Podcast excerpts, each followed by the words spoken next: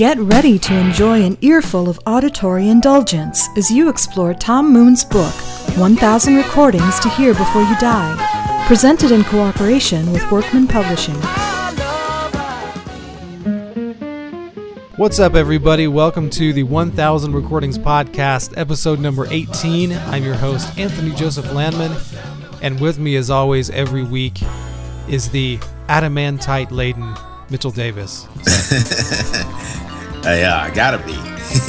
Yeah. Tough like Teflon. How's it going? It- it's going good, man. It's going good. Um, yeah, how's everything with you? Good. Uh, just hectic as as usual. You know, uh, life in the big city. But uh, you know, As glad- we were talking be- about before the show, yeah. Yeah, just all kinds of all kinds of drama. Just oh, it's, there's nothing like waking up in the morning to look out the front window of your house to realize someone has stolen your vehicle. Uh, Yeah. it's just Ah. such a Ah, Houston.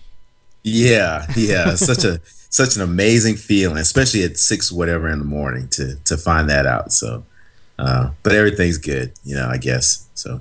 Yeah, like we said, at least you didn't find the truck up on blocks, completely burned up or something. Yeah, just somebody wanted wanted some gas and and maybe a ride, and then they were they were pretty much done. So, uh, but anyway, you know, like I said, it's just a it's such such an eerie feeling. It's like, oh, you know what? My truck was there last night, and now it's not. So Yeah. oh well, Yeah. yeah. Yeah, yeah, yeah. Um, I, I just when you were describing that story, it brought up uh, images of that part from Ferris Bueller's Day Off, where those two garage attendants like take that car and Oh yeah. joy, joyride around Chicago. Yeah. Oh yeah, yeah.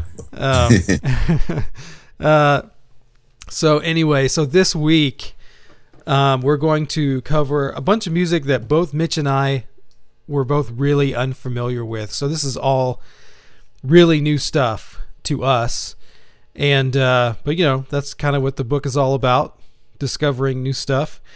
And uh, we're going to start off with an album by Belle and Sebastian. Then we're going to move on to uh, Vincenzo Bellini's opera Norma. Then uh, the Bembeya Jazz National, um, this African. Um, I don't even know how to describe them. Jazz Afrobeat Yeah, group from, yeah, from Guinea. Um, world, yeah, world beat type music. Yeah. uh, really, really good stuff.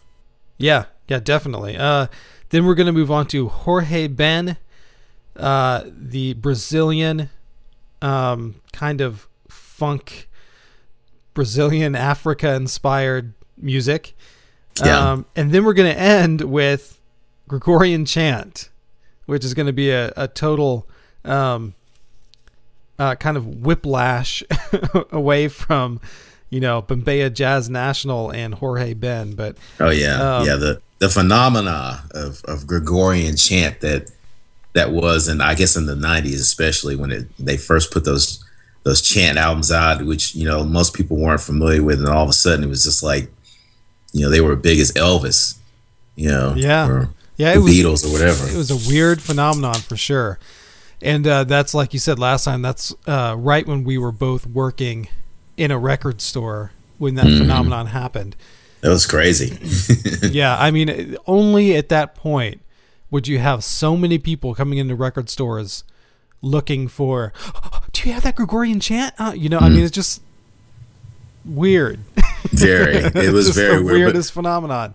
but it was it was cool though. I mean, I, I think anybody who who gets passionate about anything music wise, you know, that that's always that's always fun. You know, I mean, because you probably had people, you know, who who hadn't bought a CD ever, you know, that were coming in all of a sudden looking for this music that that just you know was marvelous to them. You know, that that's the good thing about that is that, like I said, you know, there were there were some people I know. I mean, there were young people and old, you know, that all of a sudden just wanted the sound of of these monks in a church, you know, singing with, you know, church bells and and echo, and I mean, it was it was pretty pretty crazy. Yeah, I think Enigma helped push that along as well. Remember Enigma? yeah.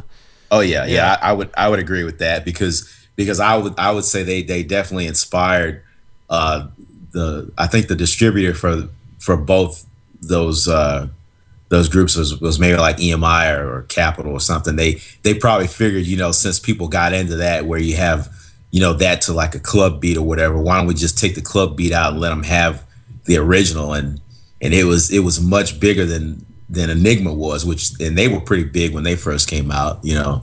But but that was I mean I've never seen anything like that, you know, where where someone came, you know, the the people came out in droves for that stuff. But anyway, um, quite a, quite a phenomena for yeah, sure. Yeah, yeah, for sure. So yeah, we'll get to that at the end of the show. Uh, we're gonna start with Belle and Sebastian, their album "If You're Feeling Sinister," and uh, I was totally unfamiliar with Belle and Sebastian. I mean, have you had any uh, contact with their music before the show? Just just from people posting their music, uh, you know, like via Facebook. I mean, you know, I, I was slightly familiar, uh, but not definitely not a fan. I, I might be like a curious fan at this point, but um, you know, kind of, you know, liking them, you know, like the book says to the Smiths. Um, you know, maybe even everything but the girl, you know, just kind of real simple pop melodies, but but you know, complex, really sensitive, honest lyrics, if you will, uh, from their their lead singer, and um, just seemed to be uh, one of those things that I I definitely was not into when when I first listened to them, but but kind of at a closer look and, and kind of understanding them better, you know, like I said, a lot more curious than I was at first. But no, I, I was not not very familiar, you know, outside of what I'd I'd seen just gradually come up on on Facebook and that kind of thing. No. Yeah, yeah, yeah. Yeah, well, this seems to be one of those bands that uh, kind of like the Arcade Fire that we talked about earlier, that were real critical darlings, but n- not huge commercial successes, but had like a real devoted following. Oh yeah. Um, and uh, yeah, you know, this album, I guess, is their second album. They came up uh, in the late '90s, um, and are they Irish or some? I I can't remember now. Um, do you remember? They came Uh, up in the that that northern British Isle uh, area. Yeah, I, I I would I would definitely say British. I mean, as I mean, they, I'm as far as them being Irish, I, I'm really not sure. Okay, Um, they are. I'm looking. They're from Glasgow. Okay. and uh, so yes, yes, they are from that area, and um, uh, apparently came up through sort of college radio during that time. Which, of course, you know, hearing this, you know, it's would be right at home on on college radio. Yeah. you know, it's kind of kind of uh, dark and moody, and and sort of uh, to use a, a more contemporary term, a, li- a little bit. Sometimes emo, a li- sometimes not always, you know, and, and and sometimes very sort of cryptic lyrics, but Yeah. you know, often about relationships and Oh yeah. stuff like that. Yeah, um, Exactly. Definitely. Definitely. You know, I would say the the lyrical content is that that's the the one fascinating thing about them is is I mean for me more than than the music itself because the music is great but it's it's listening to what he's singing about mainly you know relationships you know in flux relationships going bad you know relationships in the new stages or old stages or you know strange stages if you will. And I and that seems to be the the focus of a lot of their music. Um and and that's that's kind of interesting too. They another group they kind of remind me of a little bit, uh, uh, the Violent Femmes. You know, where they they're they're kind of like that too. You know, where they the lyrical content is is is a lot of the focus. You know, and and the music is is fun and, and very poppy, um, and and they just they just seem like one of those bands that they're they're not very flashy at all. Obviously, very personable with each other you know they they all seem like they're really good friends.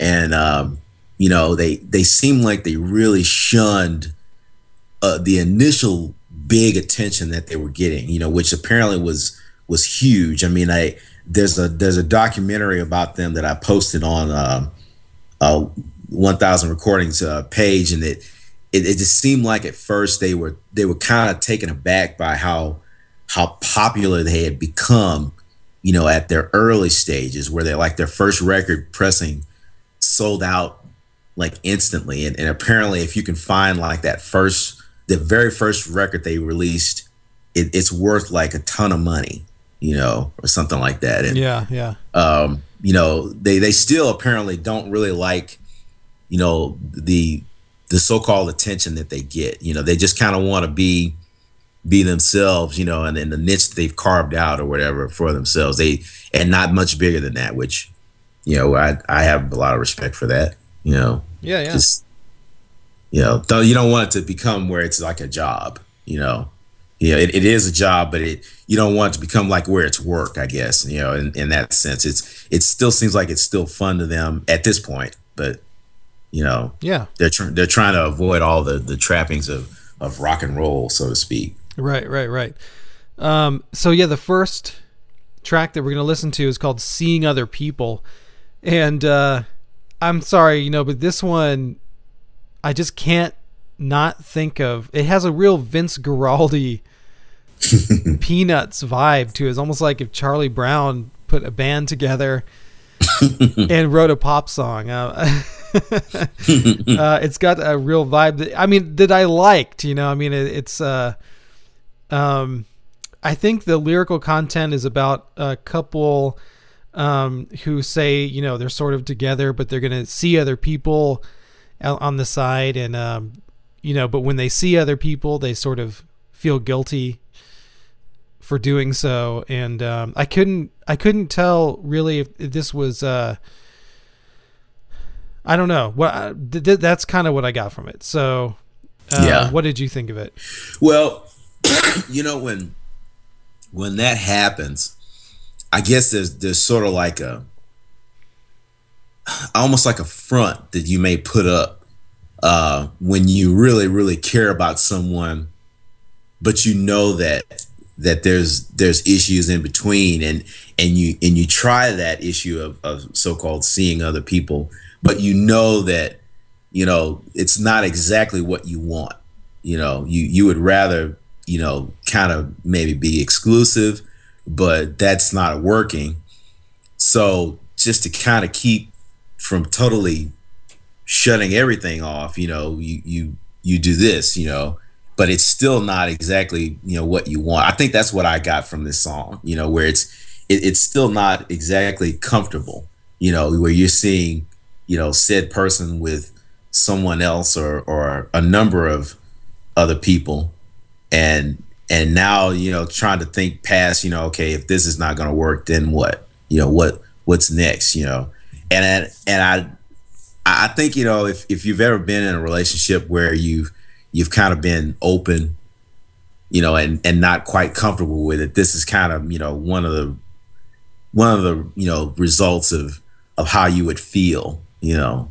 Um, yeah. And and I and I think that's one thing about um, the the writer in question that that he just he he just puts everything out front. He's he's totally brutally honest. Uh, I guess it's not it's uh, Stuart Murdoch. Um, and it's what's funny. I guess it's two Stuarts, Stuart Murdoch and Stuart David, um, where he he just totally puts his feelings out for everybody to see, you know, al- almost as if he's writing a journal, you know, because it seems like this, yeah, so yeah. much of this is, is, is on him. Um, and, and just a, a, way of dealing with his own stuff, you know, he, he puts it into song. Um, and, and that's, that's one of the things about them that, that I, I liken to the Smiths a lot with, with Morrissey. He, he could be brutally honest about himself and articulate about it uh, in a lot of ways they are too, and um, and then just very very British. Even though I, I know they're from Glasgow, I just think uh, they just have just a you know very grounded British pop sound with their lyrics, with the way the music sounds, you know.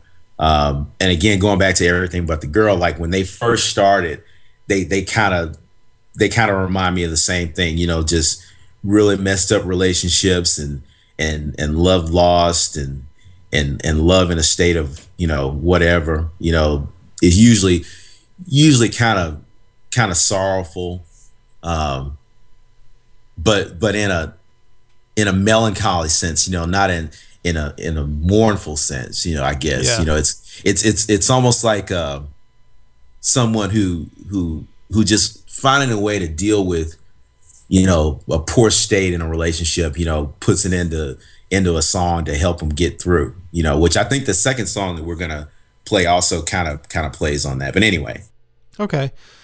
Yeah, yeah. Um, well, I think you said it, man. Let's listen to it and uh, just hear what Belle and Sebastian sound like.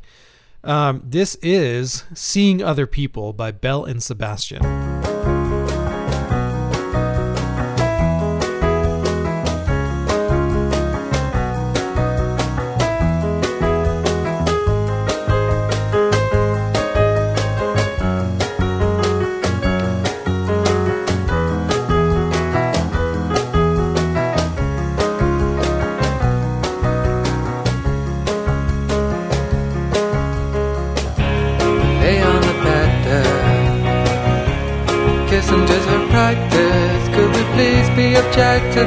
Other boys are queuing up behind us. A hand over my mouth.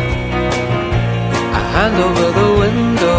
Well if I remain passive? And you just want to cuddle? Then we should be okay and we won't get in a muddle. We're seeing other people at least That's what we say we are doing. So how are you feeling? I don't think you could be dealing situation very well. You take a lover for a dirty weekend, that's okay. When it's over, you are looking at the working week through the eyes of the gigolo. Whoa, whoa.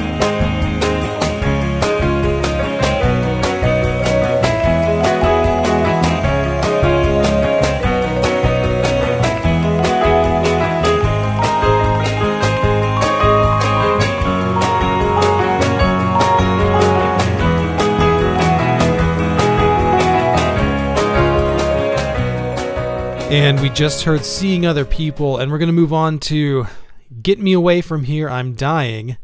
Um, so, this song, and yeah, I'd be happy to um, hear your thoughts on what this song is about because in my notes that I made, you know, when I was listening to this song, I wrote, WTF is this about? question mark, question mark, question mark.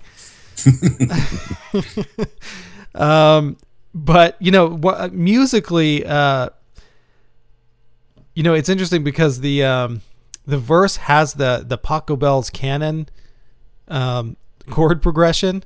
Um it, it I mean the chord progression is is straight up Pachelbel's canon uh, which which always reminds me of uh have you ever seen that Pachelbel rant on YouTube? It's this comedian no I if you haven't seen that, you should you should look that up. It's ju- you should just go up and look up Pachelbel rant, and it's a comedian, you know, with a guitar. I can't remember his name, um, but it's really funny. I mean, he, he's he's going through you know all these pop songs and and how he hates Pachelbel's canon, but just ru- ru- just playing the same Pachelbel canon chord progression and running through all kinds of pop songs, and you sort of realize, you know, holy crap, how many people have have used this um, progression. But anyway, um, yeah, you know, this music, you know, we were talking about the Smiths and Morrissey and uh, everything but the girl, and um, you know, them being from Glasgow, this northern part of of the British Isles. Um, you know, in 2001, I went to Manchester, England, um, for the uh, premiere of one of my pieces, and uh, you know, Manchester is where Morrissey is from. That's you know Yeah. where, where the Smiths came from, and um, the same kind of area. And when you're there, you know the weather there is like something that I've never experienced anywhere in the United States. I mean, um, lots of rain i'm assuming well, it's not even that. And in fact, when I was there, I was there for about four days. It never rained. The thing is that um, there is there was this constant and completely uniform cloud covering. So so the hmm. entire time, and the clouds look like this sort of grayish cotton, right? This it mm-hmm. just but almost like this layer, this flat layer. that was there the entire time. It never went away.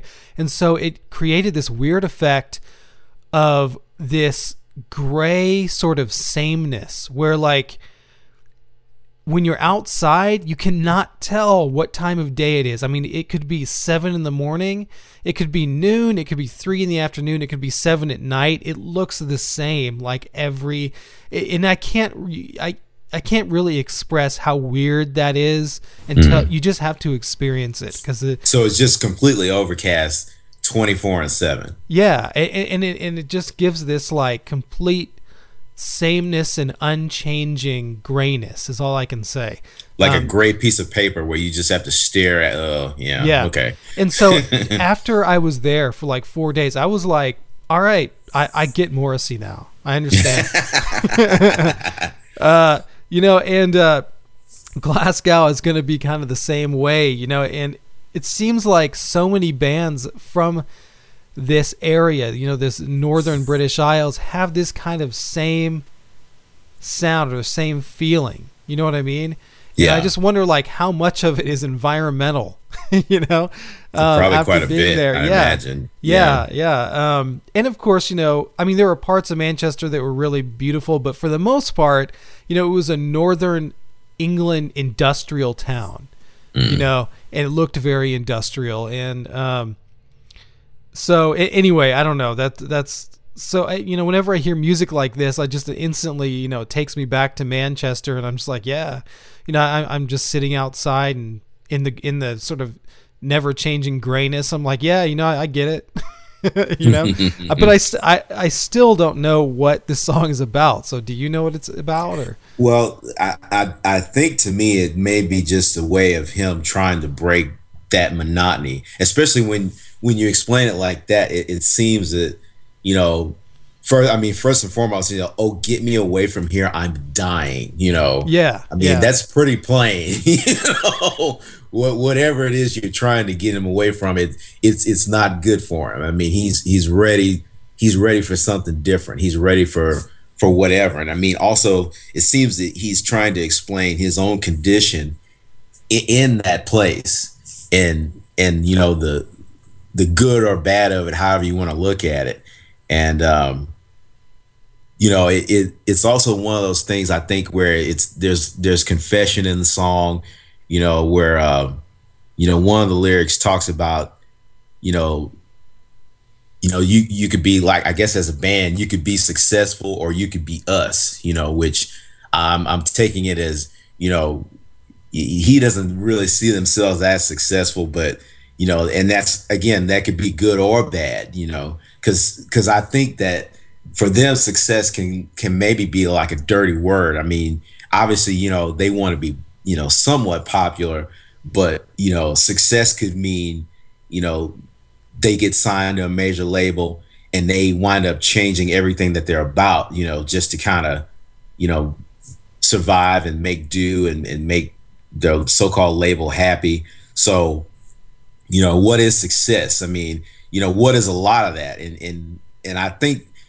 their perception on all of that especially in music you know totally could be you know taken in, in this song is, is something that they want to they want to somewhat avoid but you know they're they're okay with that you know. I i i i think you know it's one of those things to where you know you you're you're comfortable you know because this is this is something obviously they they started you know piece by piece you know and and and they don't want it to totally you know get away from them you know like so many bands that that become successful especially bands that that start from seemingly you know such obscure parts you know they they, yeah. they they're not really like a lot of bands i mean they you know they can they can have all sorts of stuff going on where they they have you know trumpet or, or violin and and you know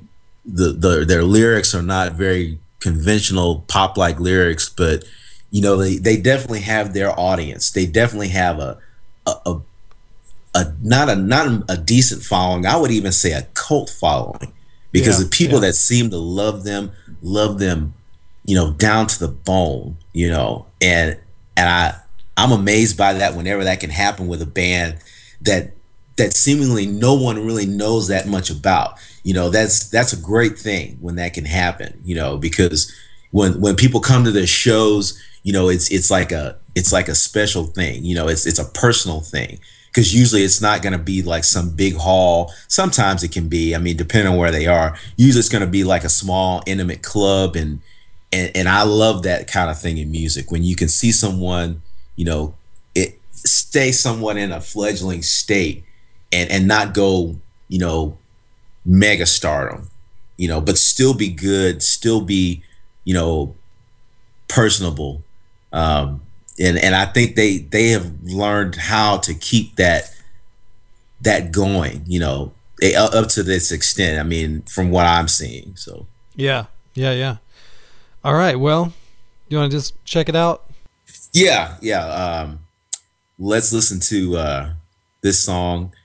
Uh, it is "Get Me Away from Here." I'm dying by Belle and Sebastian. Oh, that wasn't what I meant to say at all. From where I'm sitting, rain falling against the lonely tenement has set my mind to wander never know unless I write. This is no declaration. I just thought I'd let you know goodbye. Said the hero in this story. It is mightier than swords. I could kill you, sure, but I could only make you cry with these words. Cry with these words. Cry with these words. Cry with these words. Oh, get me away, I'm dying. Get me away, I'm dying. Get me away, I'm dying. Get me away, I'm dying. Oh, I'm dying. Oh, I'm dying. Oh, I'm dying.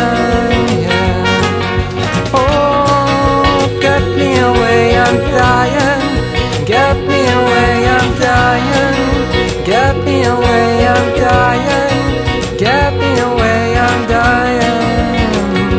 Oh, I'm dying. Oh, I'm dying. And that was Get Me Away From Here, I'm Dying by Belle and Sebastian. and now we're moving on to um, the uh, opera Norma by Vincenzo Bellini. Is that how you say his name? Yeah, yeah. Uh, and uh, the the uh, the very uh, legendary Maria Callas Right. who uh, I I knew somewhat about um, just by name and you know her so-called I guess relationship with uh, Onassis, uh, and I, I never really realized how how powerful her voice was uh, until I sat and listened to her, you know, over the last couple of weeks. I mean, you know, powerful and, and expressive. Um, just I, I mean, because I mean, you always hear that name associated with opera, but I mean, if you don't listen to opera, like I I don't listen to opera, you you don't really realize it until you sit and listen to her, you know, really go at it. Uh, just an amazing talent she is. Um, Yeah. and uh, I, I'm I'm sure you're a lot more familiar with with the opera than I am. Um, No. I oh, mean, you're not. no, I mean that's the thing. Um, uh, even though I, you know, composer went to music school, know a lot about classical music. I mean, uh, opera is something that I just never, um, you know, never gravitated towards. And so, opera, as far as classical music is concerned, is probably my worst area of knowledge. Um, I don't know anything about or I didn't previous, you know, to to this uh, podcast. I didn't know anything about the opera Norma. Uh, I didn't really know anything about Maria Callas, um, other than you know she was a famous opera singer in the 20th century. That was pretty much all I knew. I mean, I didn't even know uh, anything about you know Aristotle Onassis or any of that stuff. No. Um, So uh, yeah, I mean, this was just as new to me, really, as I think it was to you. So, oh, okay. Yeah, and but you know, I, I you know read about Maria Callas, and I, I think you know this choice of album by Tom Moon to put in this book. I think it was as much about the opera as putting an album of Maria Callas in here. If Okay. not if not more, maybe about about Maria Callas herself. Um and of course, you know, that if you want to put an album of Maria Callas, you know, you put in an opera album because that's that's what she did, you know. Yeah, she seemed like she was she was born to sing opera. Um, Yeah. yeah. just just a, a wonderful mix of, of vocal work and and even acting in what she did. If especially if you watch clips of her, you know, on stage actually doing it. I mean, she just she seemed like she was made for for opera work. And I mean, yeah, again, it's like I'm just like you. I, I'm not I'm not familiar with, much with opera except for you know a little bit of this and that here and there, you know. But um, she was just so so beautiful and so so much class and so graceful on stage. Um, Yeah. you know, just, just she just seemed like I like I said, she was just she was just ready from day one, you know, to do this. Yeah, yeah, I, yeah, definitely. And uh, you know, just to talk a little bit about the opera, Nor Norma. Yeah, I, I keep wanting to call it Norman. I mean, wow, what a different opera that would be, Norman. Um, wow, uh, Norma um, by Vincenzo Bellini, and uh, he lived from 1801 to 1835, so only lived to age 34.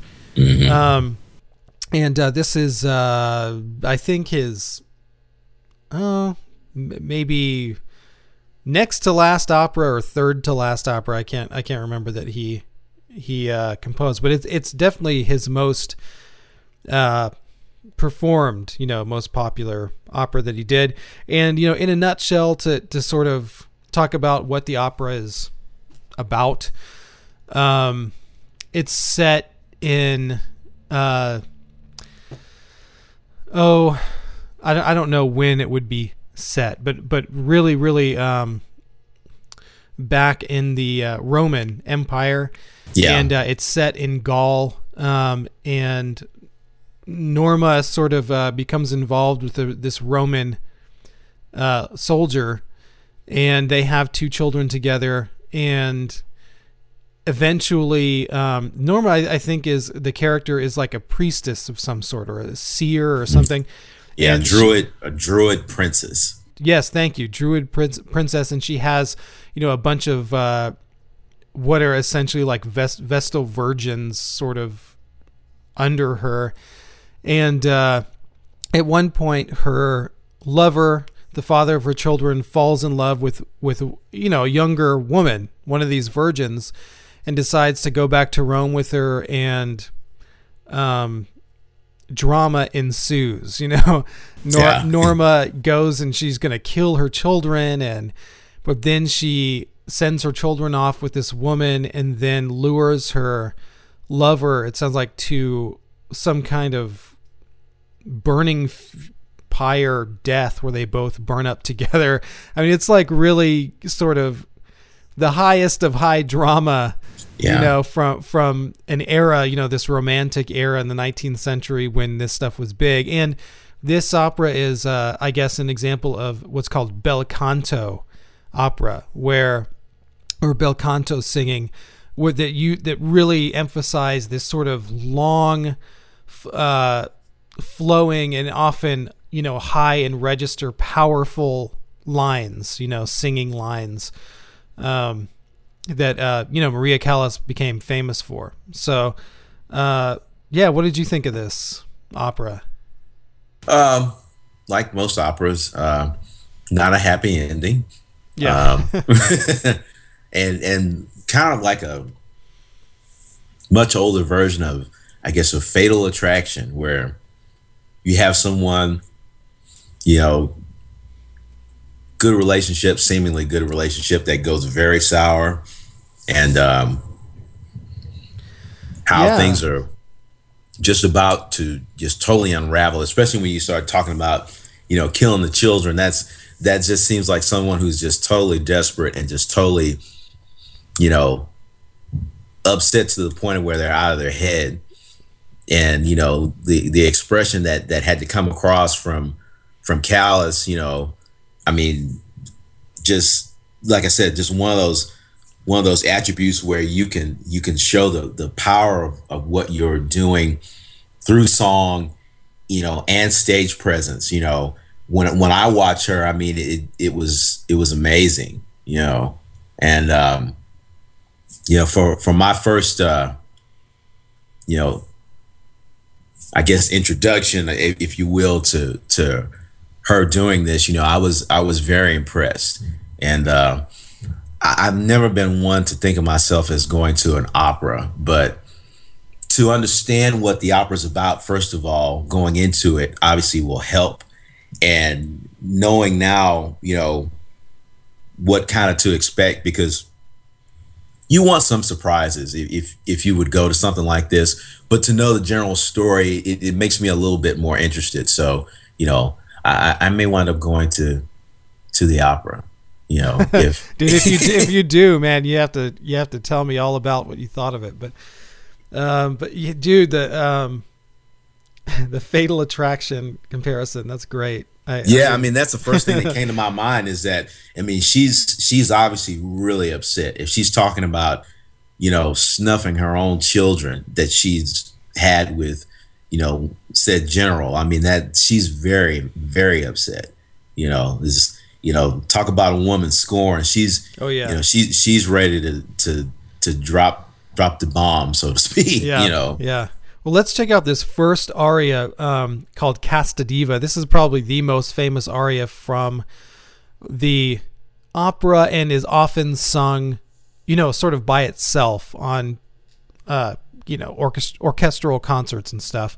Mm-hmm. Uh, and she often performed this piece just by itself, you know. Um, and uh, this is the first.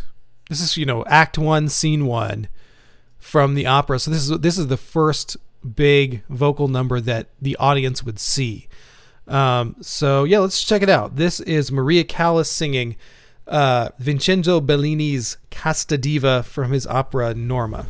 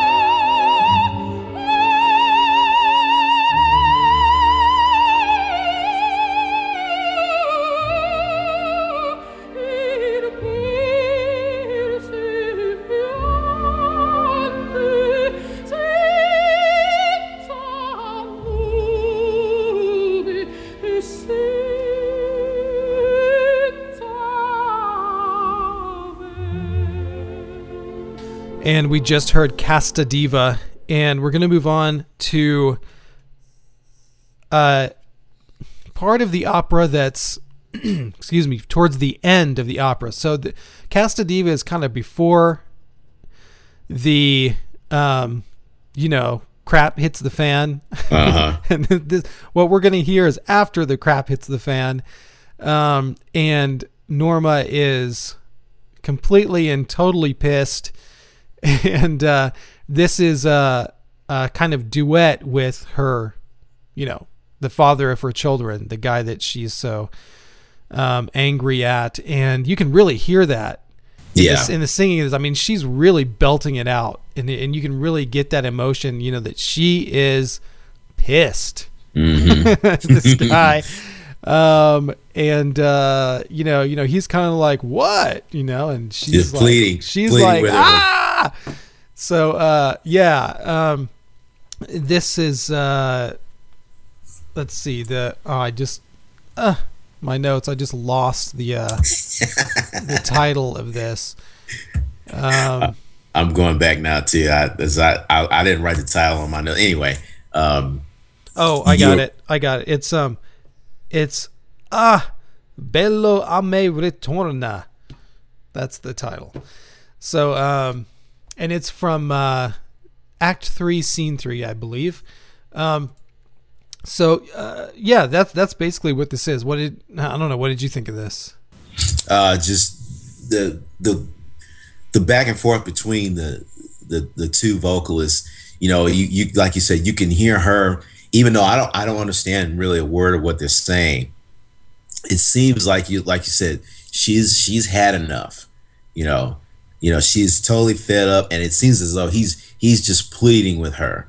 You know, trying to you know we hey we you know we can make this right. You know this this doesn't have to go the way the way it's going, you know. And she's like, "Oh, yes, it does," you know. So, you know, I I I love the the vocal play between them and and the and the drama. You know, I, I mean, obviously that's a lot of what opera is about. I mean, so much dramatic performance in between, you know, players or vocalists, and the stage presence, even you know where you know the, the the body language and and the, and the way an opera singer you know has to project. I mean you know very very well done. And um you know again i, I was so so not familiar with much of anything opera you know outside of you know the the general i guess you know parody of, of what you see on you know different things on tv but to see the the real deal and and especially someone like Maria Callas who was was really one of the best, you know, if not one of the if not the best opera vocalist, especially like as far as women go or or, or as anybody.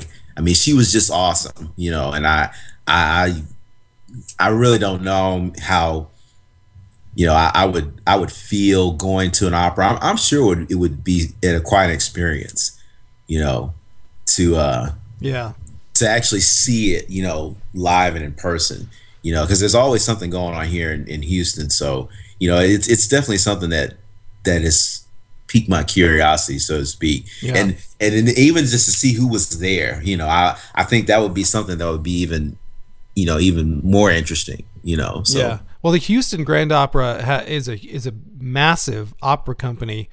It's definitely if you want to go see an opera, it's you know one of the best places to go to see an opera, and they have a long-standing tradition of commissioning new operas. I mean, um, we actually talked about an opera that they commissioned, "A Death of Klinghoffer," um, by John Adams, and they they also commissioned his Nixon in China, and they com- commissioned many many other new you know brand new operas a- a- as well as you know doing the standard repertoire which norma is is definitely part of that standard rep opera you know repertoire um but uh yeah yeah you, you should go you know i think everybody should see an opera at least once in their life just just to experience it you know i mean you might be totally bored you might hate it but you know you might be surprised too. You know, Yeah. at, at you might because you know classical music really is something to be experienced live. You know,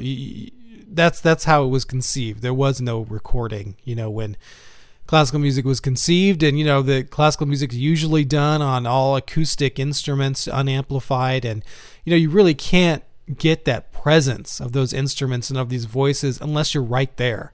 Yeah, and I, that's something I would like in that too. When you when you bring that up, is uh, being in a, a church setting and hearing a, a choir, in a church. I mean, there, there's nothing like the actual feeling of being in a church, hearing a full, especially a full choir with with all all the sections, you know, and then don't don't have an actual band with them or you know a a group that plays with them. That there's nothing like that, and and I I would definitely, you know, liken the the experience, you know, possibly to to an opera or you know a, a, symphony performance to that in a way you know? Um, so you know I, I think that's something that yeah like like you said i might go and, and fall asleep uh, but yeah i think i would i would still like to at least try it and, and see what it would be like you know because I, I imagine i probably wouldn't fall asleep. I probably would would be you know very interested very entertained so to speak i, I bet it would be a lot of fun yeah i mean um and I think it also depends on the opera too. I mean, I, I've seen many operas live, and you know, some of them I was really surprised. Like when I, I saw Mozart's uh, uh, uh, blah, blah, blah, Marriage of Figaro, and I, I uh-huh. thought that was fantastic. I loved that. And then uh, uh, by you know at the other end, I saw uh, this other opera that's part of the you know standard repertory, Donizetti's uh, Elixir of Love. I thought that was a piece of crap. I hated that. And uh, you know, in the I remember reading the program notes, and it sort of boasted how Donizetti had had written this opera in, in just two weeks, and I was like, yeah, it, it, sounds like he wrote it in two weeks. I mean, but you know, I mean, that was just my opinion. I didn't like it at all. But anyway, so I think yeah, it depends on the opera too. Um, of course, you know. But anyway, um, let's check this out. This last track from Norma. Uh, this sung by Maria Callas. This is. Let me turn back. This is. this is ah, bello a me, ah, bello a me ritorna. Oh, crudele, incenda il padre e il pugnal, tu devi bro. a me paggi a te e spento che spento cadio solo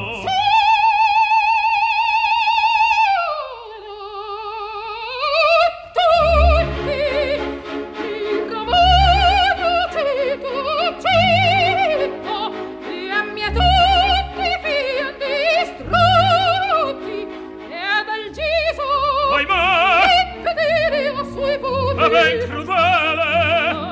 Del Gisa fio pudito e di fame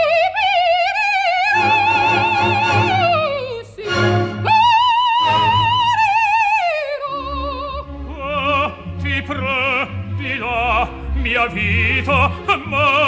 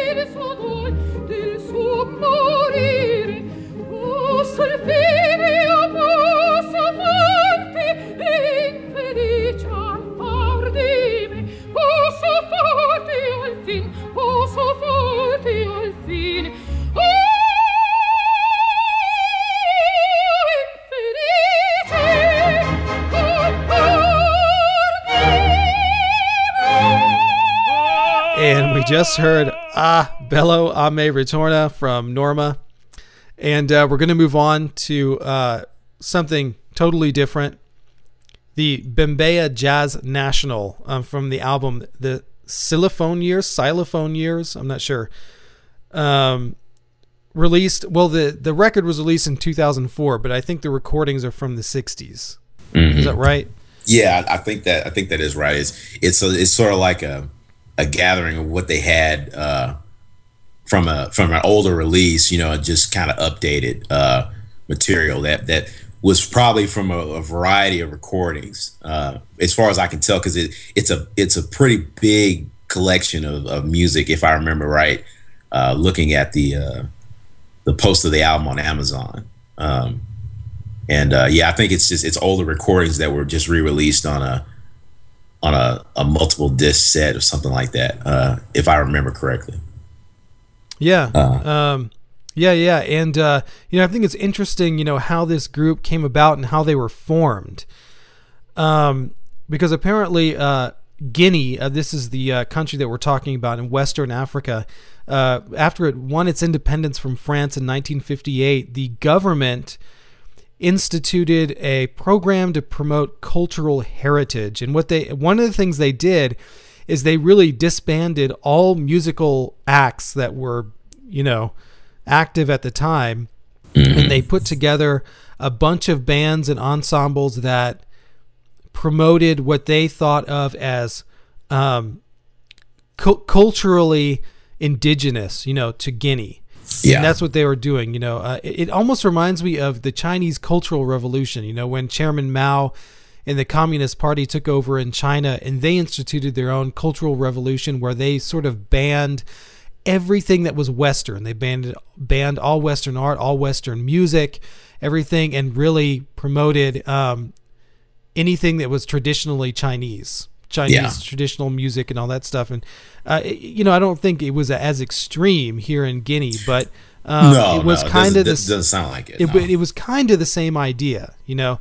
Um, these this was a government run program. These were government run ensembles uh, playing government approved music. Um, mm. But what resulted was something really cool, um, which mm-hmm. which was the Bembeya Jazz National. Um, and uh, yeah, what did you think of of Bembeya Jazz National?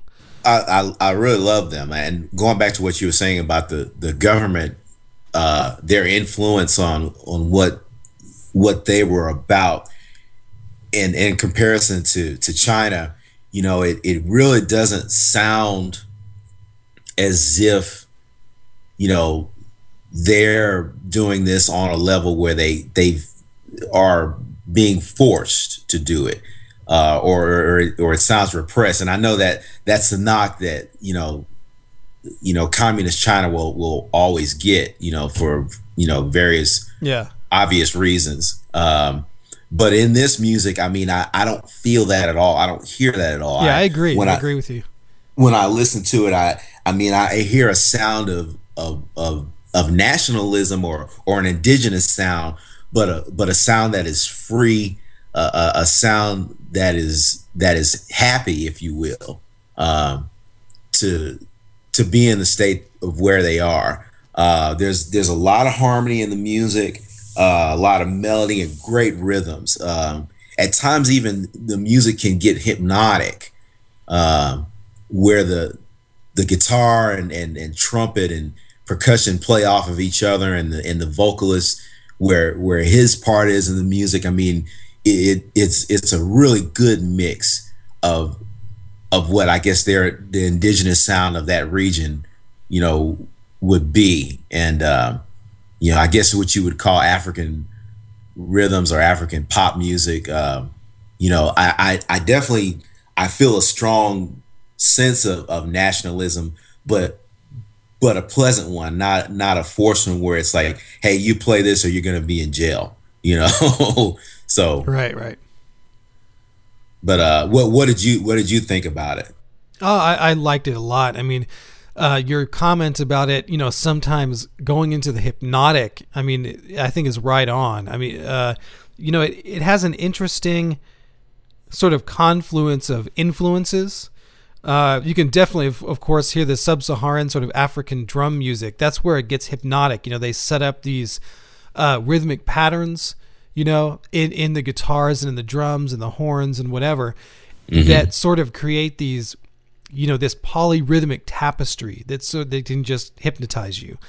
Mm-hmm. And um, uh, so they have that in there. They have the Afro-Cuban you know influence where I think that's interesting where they sort of went to Cuba or I mean looked to Cuba for inspiration but the Afro-Cuban music was the music that originated in this area of Africa, right? But then evolved, you know, in Cuba, and so they're sort of like taking that music that came from their homeland and, in, and evolved into something, uh, you know, i- into something unique, and then sort of taking it back and reincorporating it Yeah. into which I think is really super interesting. And um, also, some of it reminded me of like Afrobeat, like kind of Fela Kuti.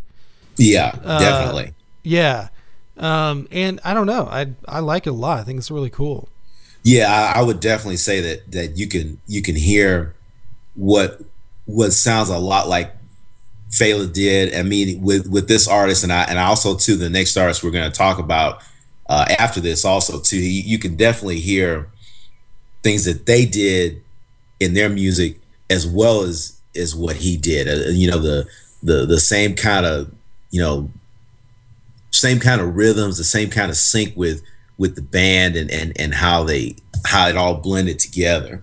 And um, you know the the the first track that we're gonna listen to, uh, uh, the the first thing that I noticed, like I said, the the the portion of it where it seems to get hypnotic, where it's it's just where it, you know the the music kind of takes off in almost a whole different direction, and it almost seems like you know everybody's doing their own thing, but they're not really you know offbeat at all. Um, Yeah. Right. and that's that's really just amazing in itself you know to where you, you have that kind of ensemble or group that can kind of play off of each other and and still not you know you know kind of wreck the whole thing uh, where they're all doing doing something different not all really on on seemingly the same page but but never really you know lose the chemistry of, of the whole the whole the whole melody the whole harmony of things so to speak What's this track called?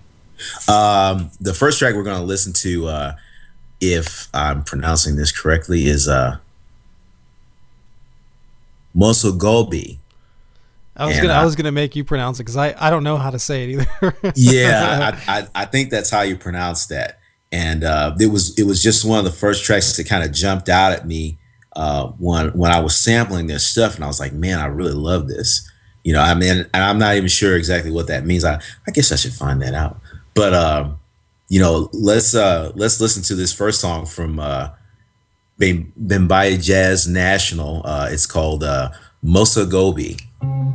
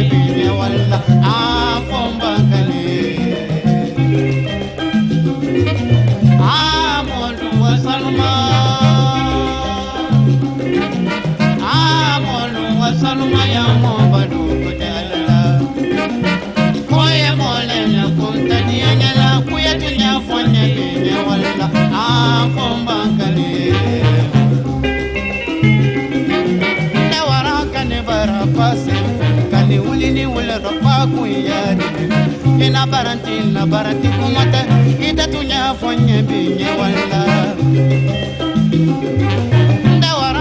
Bara wuli ni wala ropa kono ya ina barantila mana mana kumata kuye tunya fonye binye walla And you just heard uh, uh, Gobi from uh, Jazz National. And uh, the next song uh, we're going to listen to is, I forget what it is. It is, oh no, it is uh, Bela. Yeah. And um, this is a song, it, it, it kind of is, is also in the the same vein of, of what we were just talking about. What, what did you what did you think about uh, this song in particular yourself? Oh, I liked it. I mean, it is really in in much the same vein as as the other one. Although I thought it was a little more um, a little more uh, focused on like song like character. The other one I thought was really focused on you know creating these polyrhythmic grooves and really focusing on these like you know hypnotic uh rhythmic patterns and all this stuff. And this one i mean this has it too but uh i thought this one was a little more song like you know uh in nature. Um but again i mean not, you know not much more i can say about it. It's just just cool. I i just yeah Yeah, yeah, I agree. Just very, very cool. Just something that you know I, I had never never heard of them before, and uh, nah, me neither getting into to music, especially music that that's African influences, is always fun. Um, you know the the guitar on on both of these is just one of the things that that I just love. I you, you never really hear guitar played the same outside of of African rhythms. You know the way Yeah. it's played here. You know it's it's it's so good and so distinctive and unique to African music. yeah And uh, i you know, that's that- one of my favorite parts of it too the electric guitars yeah yeah it's it, it just has such a pleasant mix of of a lot of stuff i mean you know it, and at times you know I, I i think of of how blues and even bluegrass music can sound with with guitar and and that's the maybe the only thing i can think of that that would kind of remind me of of what this sounds like. And uh, but it but this isn't even that. It's it's something totally different and on its own. Um and uh, it, it's just a, a really great mix of of percussion and, and horn and and and and vocal that that at, at times is like call and response like we talked about before uh, African music and um but anyway um just just great to uh you know discover new things you know of, of course is again Yeah, yeah. Well, let's uh I guess let's check this out. This is uh Bela from Bembeya Jazz National.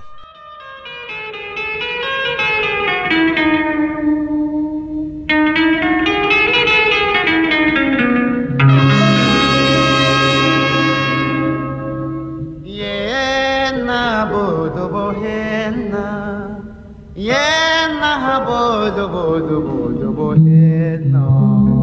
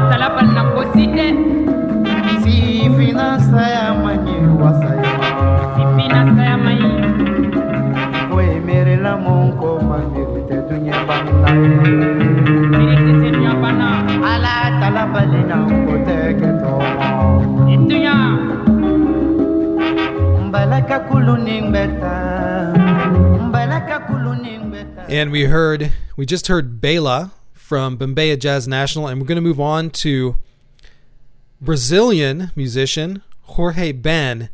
Um, his album Africa slash Brazil, released in 1976. Um, and this is, you know, it's interesting because the book obviously just goes in, uh, you know, alphabetically, you know. Mhm. So it's interesting that these two albums got put right next to each other Mhm. because they have so much in common. Um, yeah. and uh, there's even though Jorge Ben is Brazilian, uh, there's a huge African and Afro pop, Afro beat influence in this music. I guess uh, after he visited Africa in 1975 and and he saw Fela Kuti Yeah. perform. Uh, when he returned to Brazil, he put together this, uh, according to Tom Moon, this huge ensemble um, featuring some African drummers and singers. And uh, yeah, what did you think of this?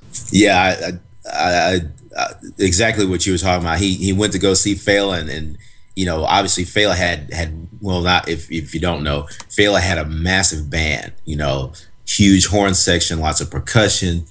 You know, two or three guitar players.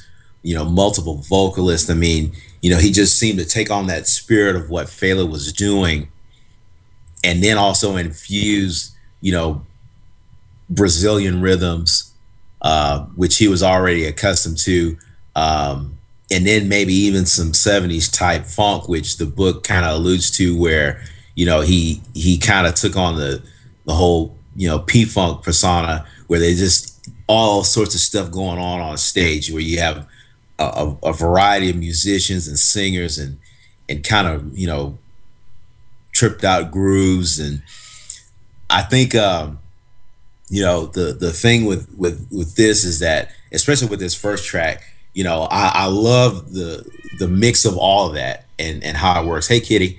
And um the the the thing too is he uh he obviously up to this point he he was somewhat of a, a, a veteran of, of brazilian music i did not know that he until i read this book that he wrote uh the song uh Mas Que Nada which Sergio Mendes in Brazil '66 made very famous, and uh, his version, I, I mean, is is a good version. But you know, he went from you know that Brazilian sound to a whole different Brazilian sound with with this record, and um, you know, just another good discovery.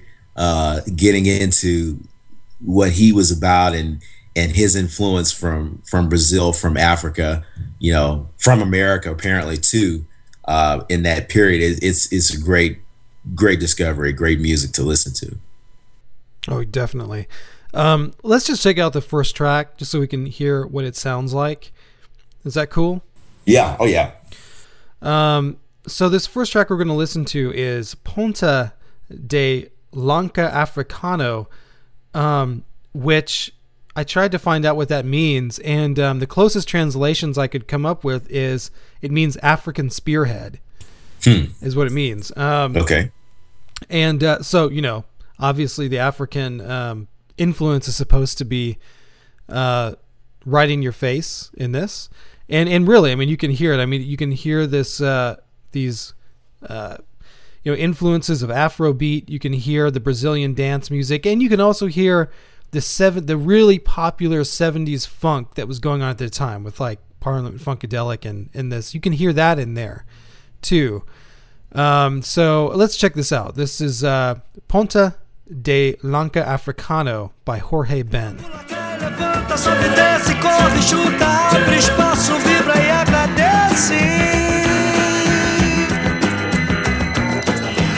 A cidade toda ficou vazia nessa tarde bonita só pra te ver jogar. Babaraúma,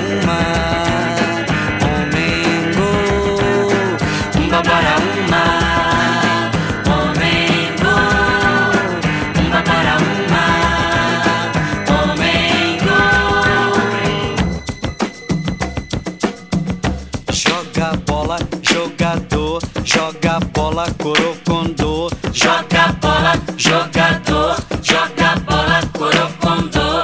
Here, here, here, jogador, here, here, here, corocondô. Here, here, here, jogador, here, here, here, corocondô.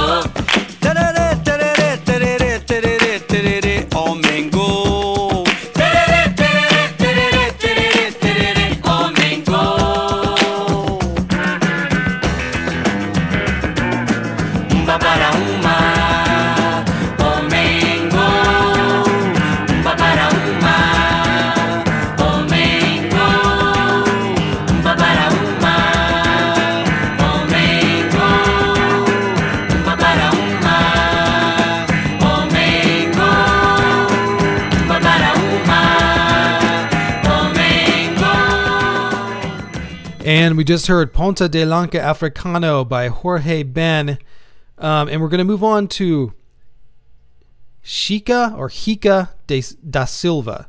It's a X I C A, and um, I think it's Chica de Silva um, is how you would uh, pronounce that in Portuguese.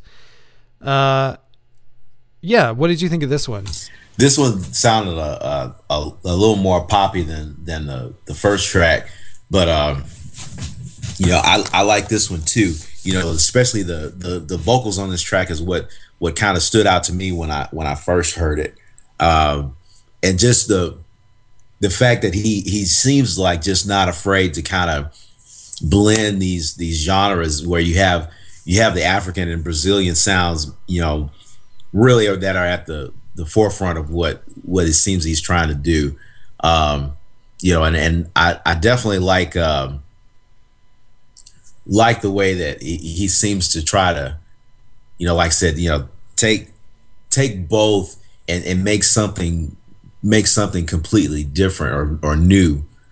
You know, mixing the sounds. Uh, but uh, you know, I I definitely like this track too uh, a lot. Did I, I I knew you probably did too. Oh yeah, and one of the cool things I like about it is it features this um this percussion instrument. I think it's called a cuica. I could have the name wrong here, but it's this. Uh, it's like a. Um, it's like a drum, like a bottomless drum, and then on the drum head you have this sort of stick running through a hole in the middle of the drum head, and, and when you push and pull the stick, it makes this noise like you know. Oh yeah, I know, I what know what mean? you're talking about. Yeah. Uh, and so you can hear that like all through the track. It you know creates this this cool little this little rhythm. Um, and uh, yeah, I don't know. I just thought this was a cool, funky, groovy track. really. yeah yeah this That, that was just a it's it's just a fun period you know to have certain musical types that that never would have seemed to work together you know especially in the 70s and and and maybe the early 80s that people were were kind of you know playing with and and still now but but back in in the day when people were first trying to really do things like that that was I, I something about the 70s especially that I, I love you know there's so many things that Yeah. happen music wise that you know were just groundbreaking you know with within you know you know Brazil and and and Africa and America. I mean, you know, and this is just a great example of, of that period. You know, an, an artist who I, I really didn't know much about at first, who who was trying to you know take what he liked and and you know kind of combine it into something totally different. So Yeah. Yeah. Uh, cool. really really good good discovery again. You know. Yeah, definitely. So let's check this out. This last track from Jorge Ben. This is Chica de Silva.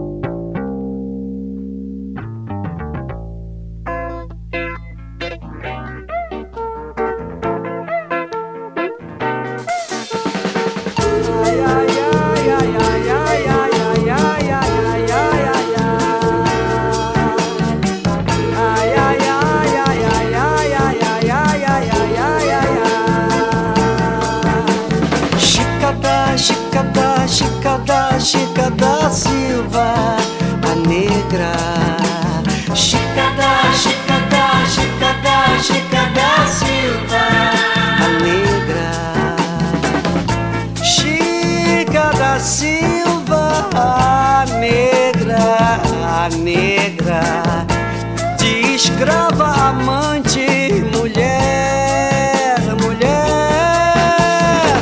do fidalgo tratador João Fernandes. Ai, ai, ai, chicada, chicada, chicada, chicada Silva, a negra. Chicada, chicada, chicada, chicada Silva negra. A imperatriz do Tijuco, a dona de Diamantina, morava com a sua corte cercada de belas mucamas, num castelo na chácara da palha, de arquitetura sólida e requintada, onde tinha até um lago artificial e uma luxuosa galera. E seu amor, João Fernandes, o tratador, mandou fazer só para ela. Ai, ai, ai, Chicada, Chicada, Chicada, Chicada Silva Negra. Chicada, Chicada, Chicada, Chicada Silva.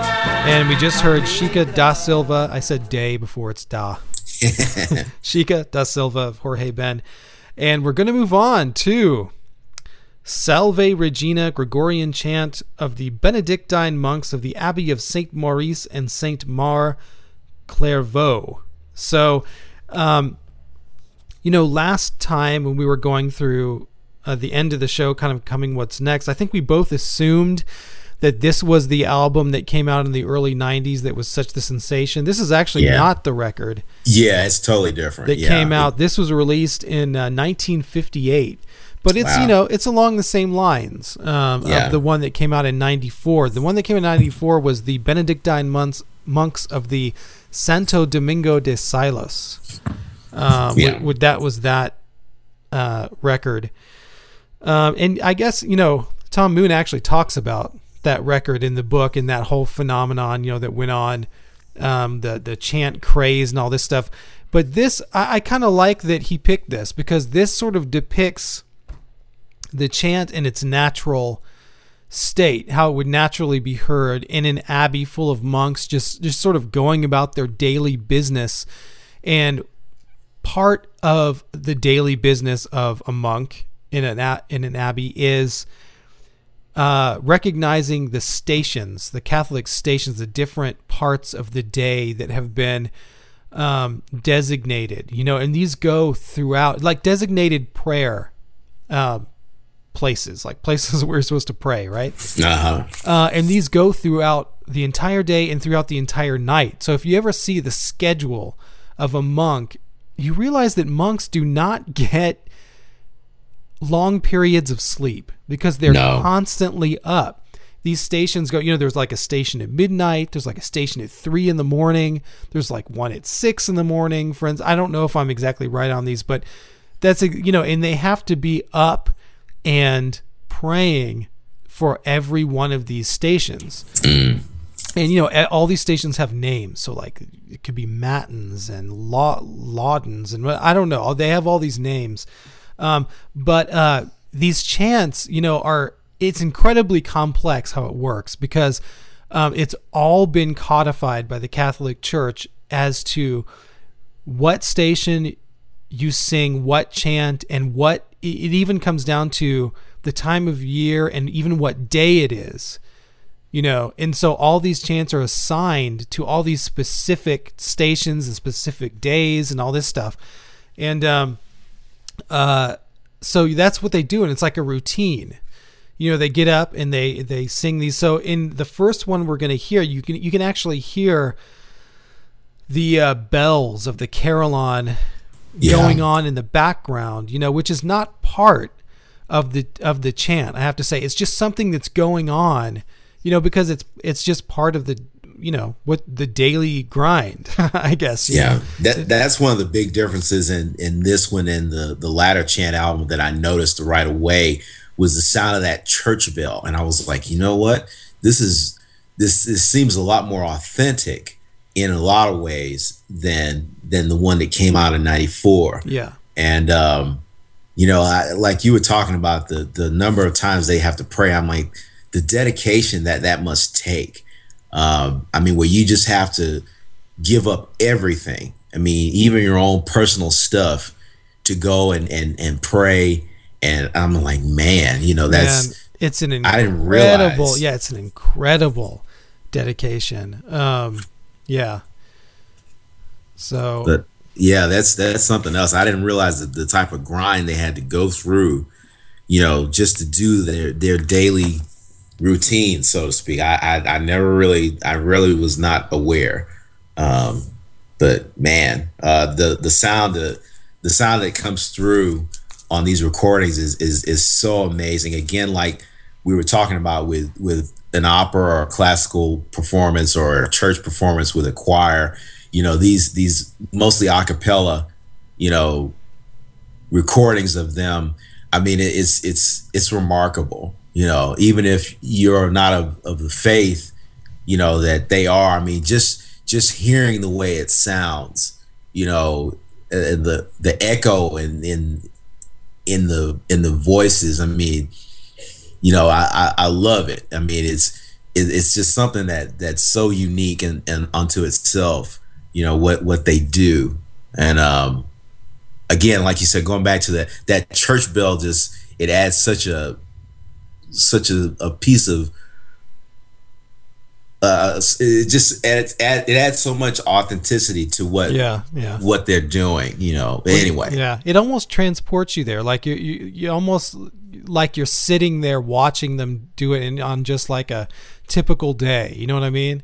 yeah Um, and uh, yeah, you can really hear this sort of un unaffected devotion in their voices. You know, like this is this is what we've given our life to. This is what our life is. You know, and yeah yeah um, so yeah, let's check this out. This first track, um, and I'm going to read these full titles, and I'm not going to attempt to explain what they mean, or even I don't really even know mostly what they mean. But this first track is Te Deum Hymnus Tonus Monasticus. This is uh, from the Benedictine monks of the Abbey of St. Maurice. So let's check this out.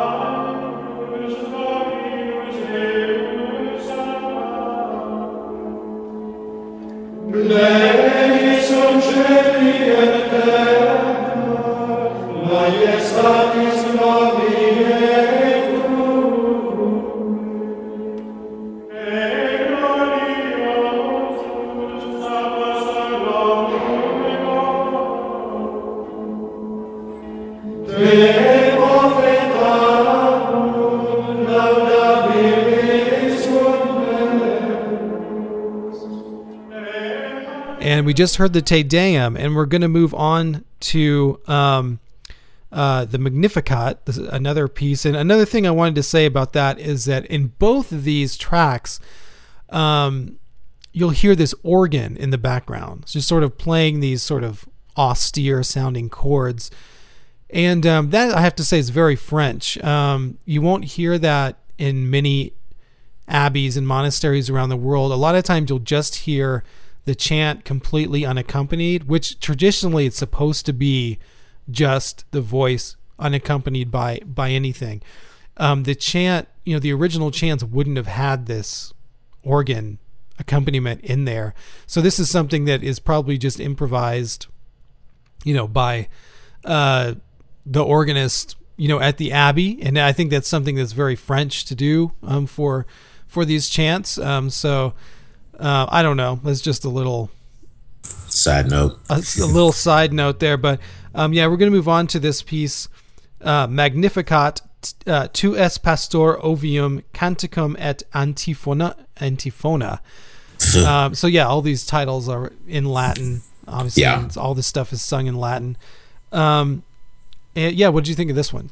Well, I, I love it, and going going back to what you said about it being in Latin is, is it's one of those languages that I mean I can remember at a very young age in in school having you know some teachers talk to you about you know it being the the root language of all languages, and and going to to that and and trying to remember a lot of the Latin phrases, you know, and and you know I it was it's a language I would love to learn how to speak fluently.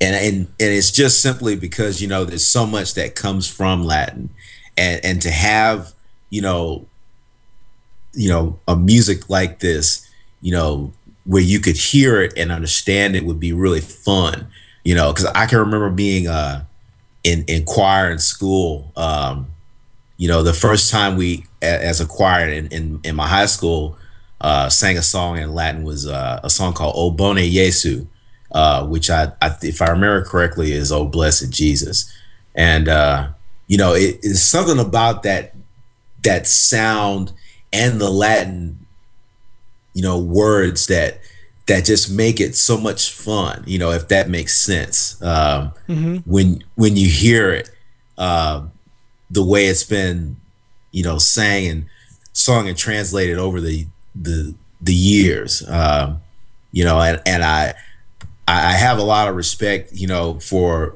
you know anyone who you know, is, is still trying to do it the way it's been done you know and and and and done accurately you know over you know hundreds of thousands of years you know if, i guess if you will.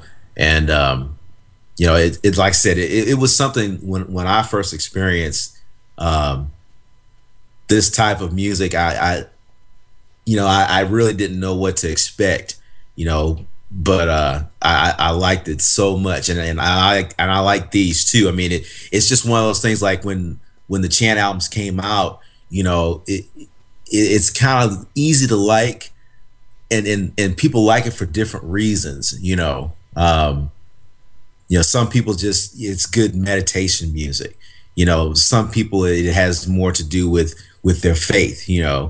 And uh some people it's again going back to the whole you know latin uh language you know it, it could be a variety of reasons. But anyway um you know just just very really really interesting you know? And i again i love i love the way the church bells sound you know? So Oh, yeah. s- something about a church bell especially if you hear it you know there's a place where i when, when i work uh, i work outdoors there's a church sometimes that i'm working around. And throughout the day um, that bell chime you know and i'm, I'm really not sure if someone's ringing it uh, it's, it's a it's a big catholic church over here uh, near the the veteran cemetery here in, in Houston, and I, I I'm I'm thinking it's it's probably something that's that's set, you know, on a timer, but there may be somebody in there ringing it. But when you hear that bell in the distance, it's just it's just something that's there's nothing like it, you know. It's it's just an awesome sound, you know. But uh, Oh, Anyway. for sure, for sure. Um, another just little piece of history about this I thought was interesting. Um, the first person that really pushed to get, to get this, you know, unified chant, uh, you know, repertoire uh, pushed throughout Europe was Charlemagne. He was the uh, uh, the Frankish king, you know, the, the eighth century Frankish king. And I thought that uh, this was interesting because he, he was so serious about it and, and getting everybody to sing the same things, you know, to so it could all be the same. Uh, he he required the clergy to sing this new, you know, codified repertory on the pain of death. So if you weren't singing it, you were- wow, you were killed. wow, So that's one, you know, that's one way to get your music out there. you yeah, know? yeah, I guess so. Sing this or we kill you. yeah. Um, so anyway, here is the uh, the last track uh, from this uh, album, Salve Regina, by the ben- Benedictine monks of the Abbey of Saint Maurice and Saint Maur. Um, this is the Magnificat tu es pastor ovium canticum et antiphona.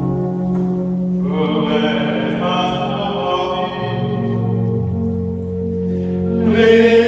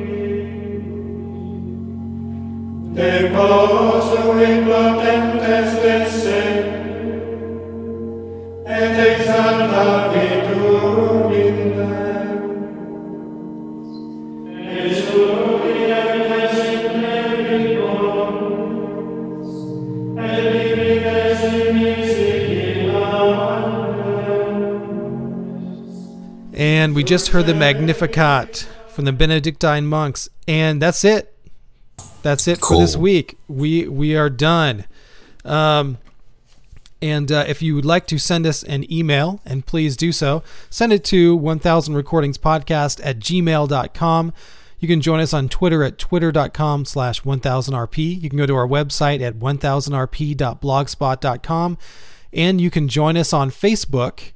Um, and you know where we uh, like mitch said you know this week he posted a it was like a 30 minute documentary on Belle and Sebastian that uh, you posted on that page so yeah, that was that was that was something I, I was just kind of bumping around. I was like, oh, here we go. You know, I mean, it was really really enlightening just to hear them them discuss. You know, you know what they were about and, and their beginnings and and and the, they kind of cool little animations in in between. You know, it was it was really nice. You know, I was something I I was I was glad to kind of stumble upon that.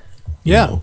yeah so we, we like to post stuff like that on this so you can join us on facebook and we have a new five star review on itunes to read this week do you want me to read this one Please, because I, I never have it pulled up. I, I, I've already read it, but, but please, please read it. So this five star review comes to us by Stuart Sutherland, and Stuart says, uh, "Love, love, love this podcast.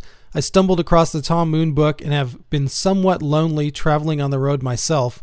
Finding this guide is like having two buddies who are twice as passionate as you are, know twice as much as you do, and who hear things that you never even noticed." Anthony and Mitch, thanks for taking us along on the journey with you. So that's an awesome review. Thanks, Stu. That is. Thank you. or Thank you, sir. Stu. I like to prefer to call him Stu. Stu. That's that's that's an awesome name. Not not as cool as Suleiman, but Yeah. but I was cool just name. talking about him this morning. Um, so yeah, if you would like to go to iTunes and leave us a rating and a review, that would help us greatly in, uh, you know, our visibility in iTunes and, and helping people find the podcast and and getting more listeners. So if you'd like to do that, we would appreciate it, and we will read your five star review on the air.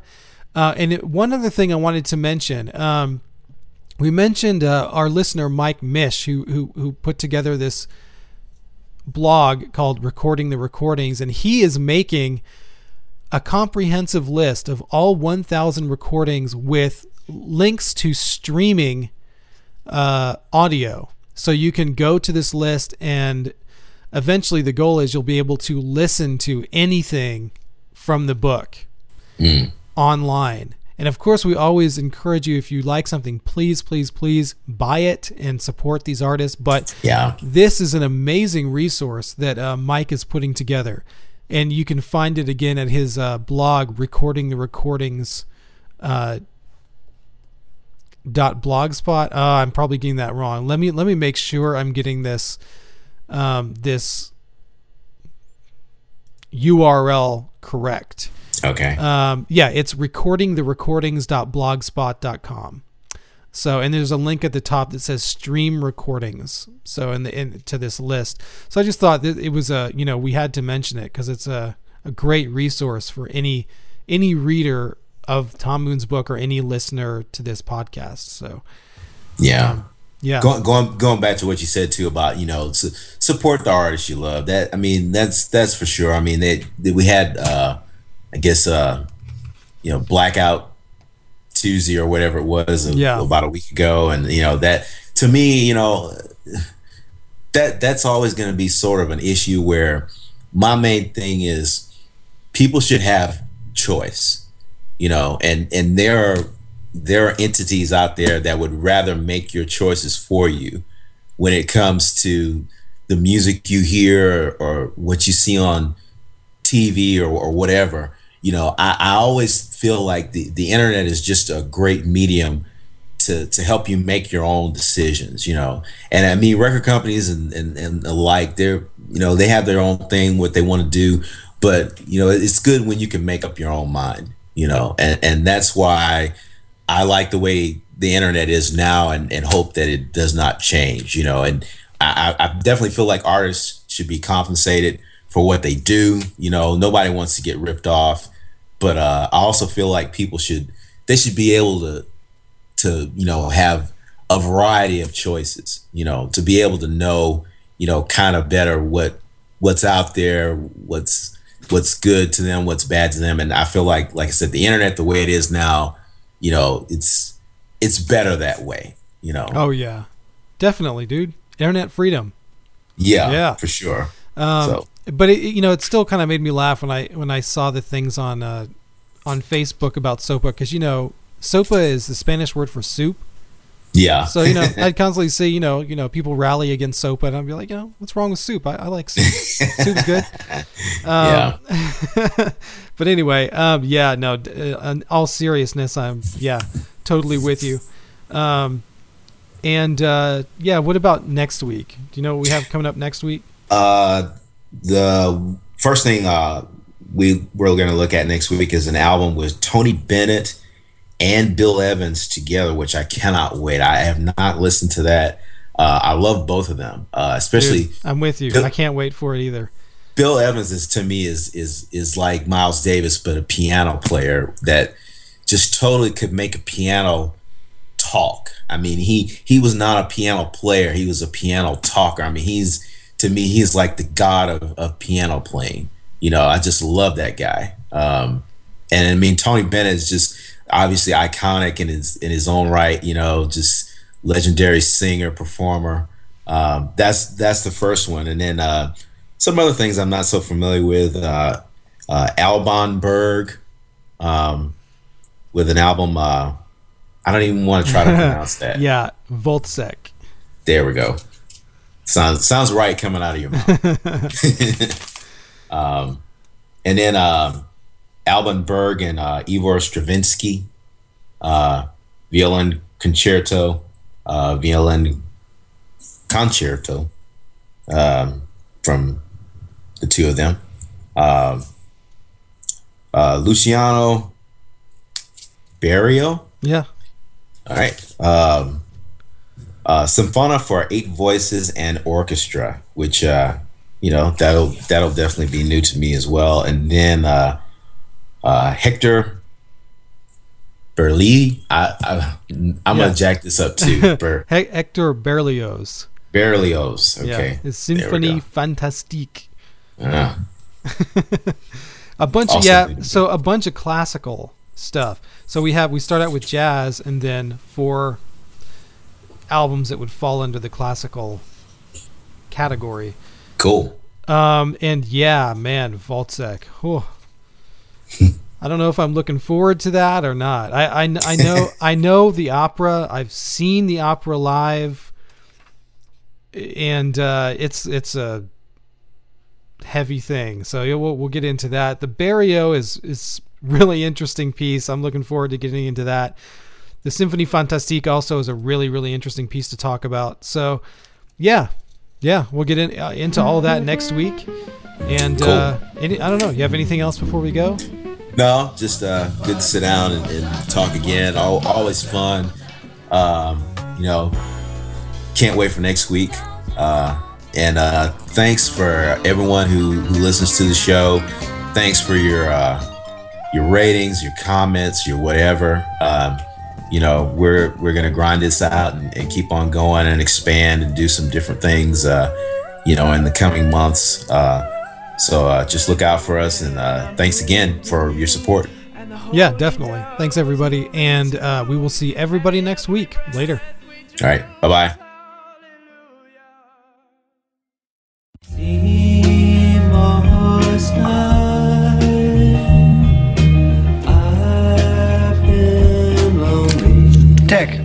What's this? It's the new Belle and Sebastian. You like it?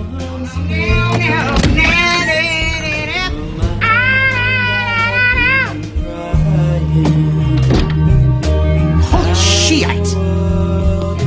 What the fuck is that? It's the new Belle and Sebastian. That It's the record we've been listening to and enjoying, Barry.